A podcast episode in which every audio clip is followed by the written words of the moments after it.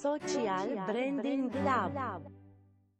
皆さん、こんにちは。こんにちは。ちは。今日は、えっと、ジャニーズの公式チケットアプリについての話と、ジャニーズのチケット事情についていろいろお話をできればと思ってます。よろしくお願いします。えーちょっと実は私、最近、キングプリンスのあのファンクラブに入ったんですね。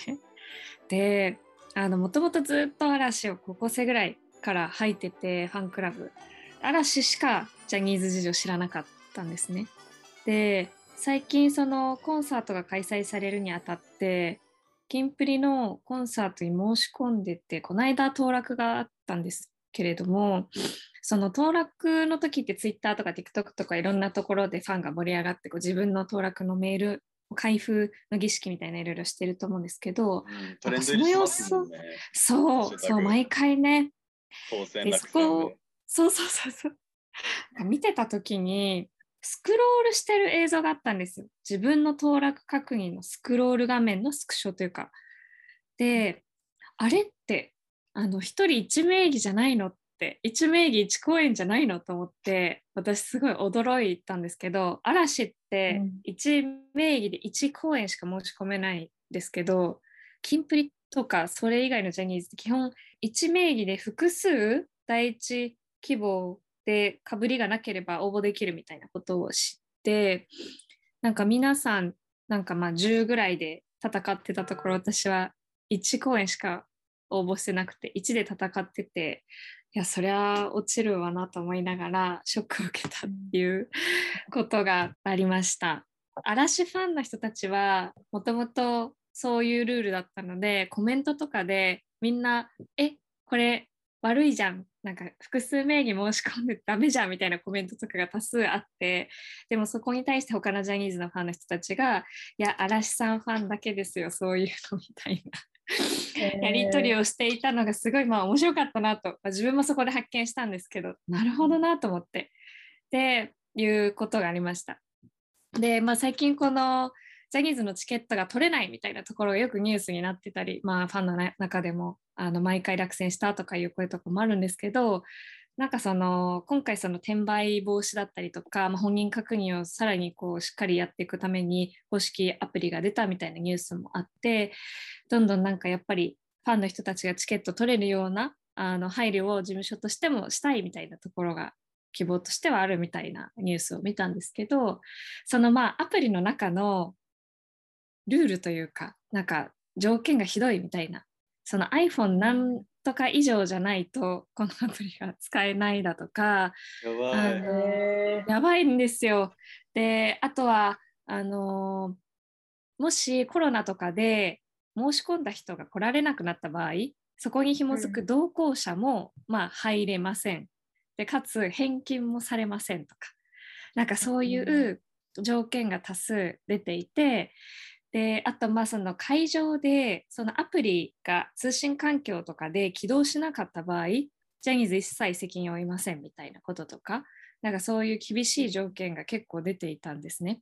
で、まあ、確かにその転売防止とかそういったことを防ぐために割と厳しめに歌ってるんだろうなと思いつつもなんかそのファンからしたらいやそれよりももっとできることあるんじゃないみたいなリセールのなんかプラットフォーム作るとかなんかその、できることあるんじゃないみたいなこととかをいろいろ言ってたりしてまあなんかそうすごいなかなか厳しい社会だなと思って。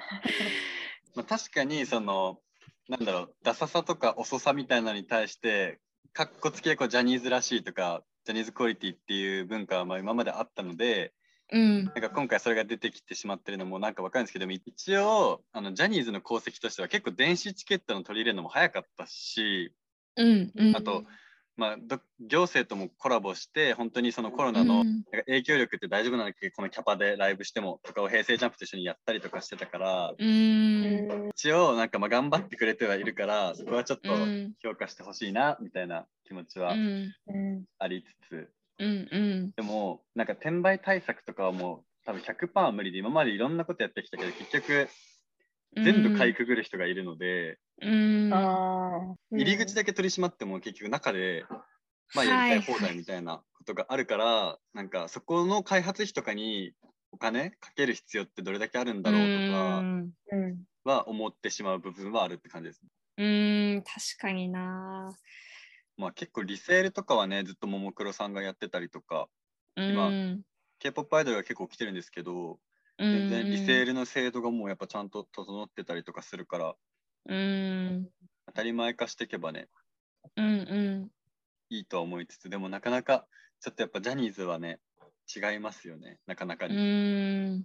そうですね。なんかそのコロナ禍であいいなと思ったのが一つあってサカナクションさんがコロナ禍でこう公演をしていた時に、えっとまあそのキャンセルがすごい増えたと直前で、っていう状況があってでそこからすごいチームで動かれたみたいで、えっと、リセールのプラットフォームで直前でも取引ができるようにするみたいなのを、まああのまあ、アイドルと違ってアーティストさんって、まあ、自分たち発信でいろんなことできるっていうのもあるんですけどそういうことをやって、えっと、コロナ禍でもキャンセルがほぼない形であのソールドアウトの形で公演ができたとか、あと、まあ、アーティスト自身があの今チケットの状況こうだよとかあのリセールここでやってますとか情報を随時発信して、まあ、そういうファン同士が行きたい人が行ける環境をなるべくこう作ってあげるっていうかでみんなで盛り上がる環境をアーティスト自身が作っていくみたいなことをやっていたのはすごいなんか印象的だったなと思いつつアイドルとアーティストってまああの違う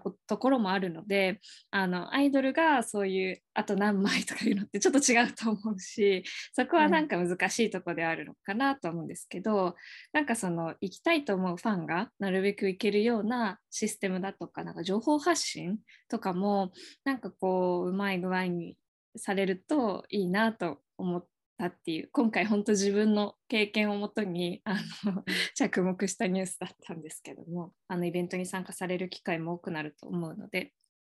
なんかぜひあのいろんなアーティストさんのいいところを各アーティストがそれぞれ取り入れてあの楽しく過ごせるようになるといいなと思ってました。うんはい。じゃあ今日はこれで以上にしますね。はい。じゃあ今日は、えっと、ジャニーズ公式のチケットのアプリについての話をさせていただきました。ありがとうございます。ありがとうございます。ありがとうございます。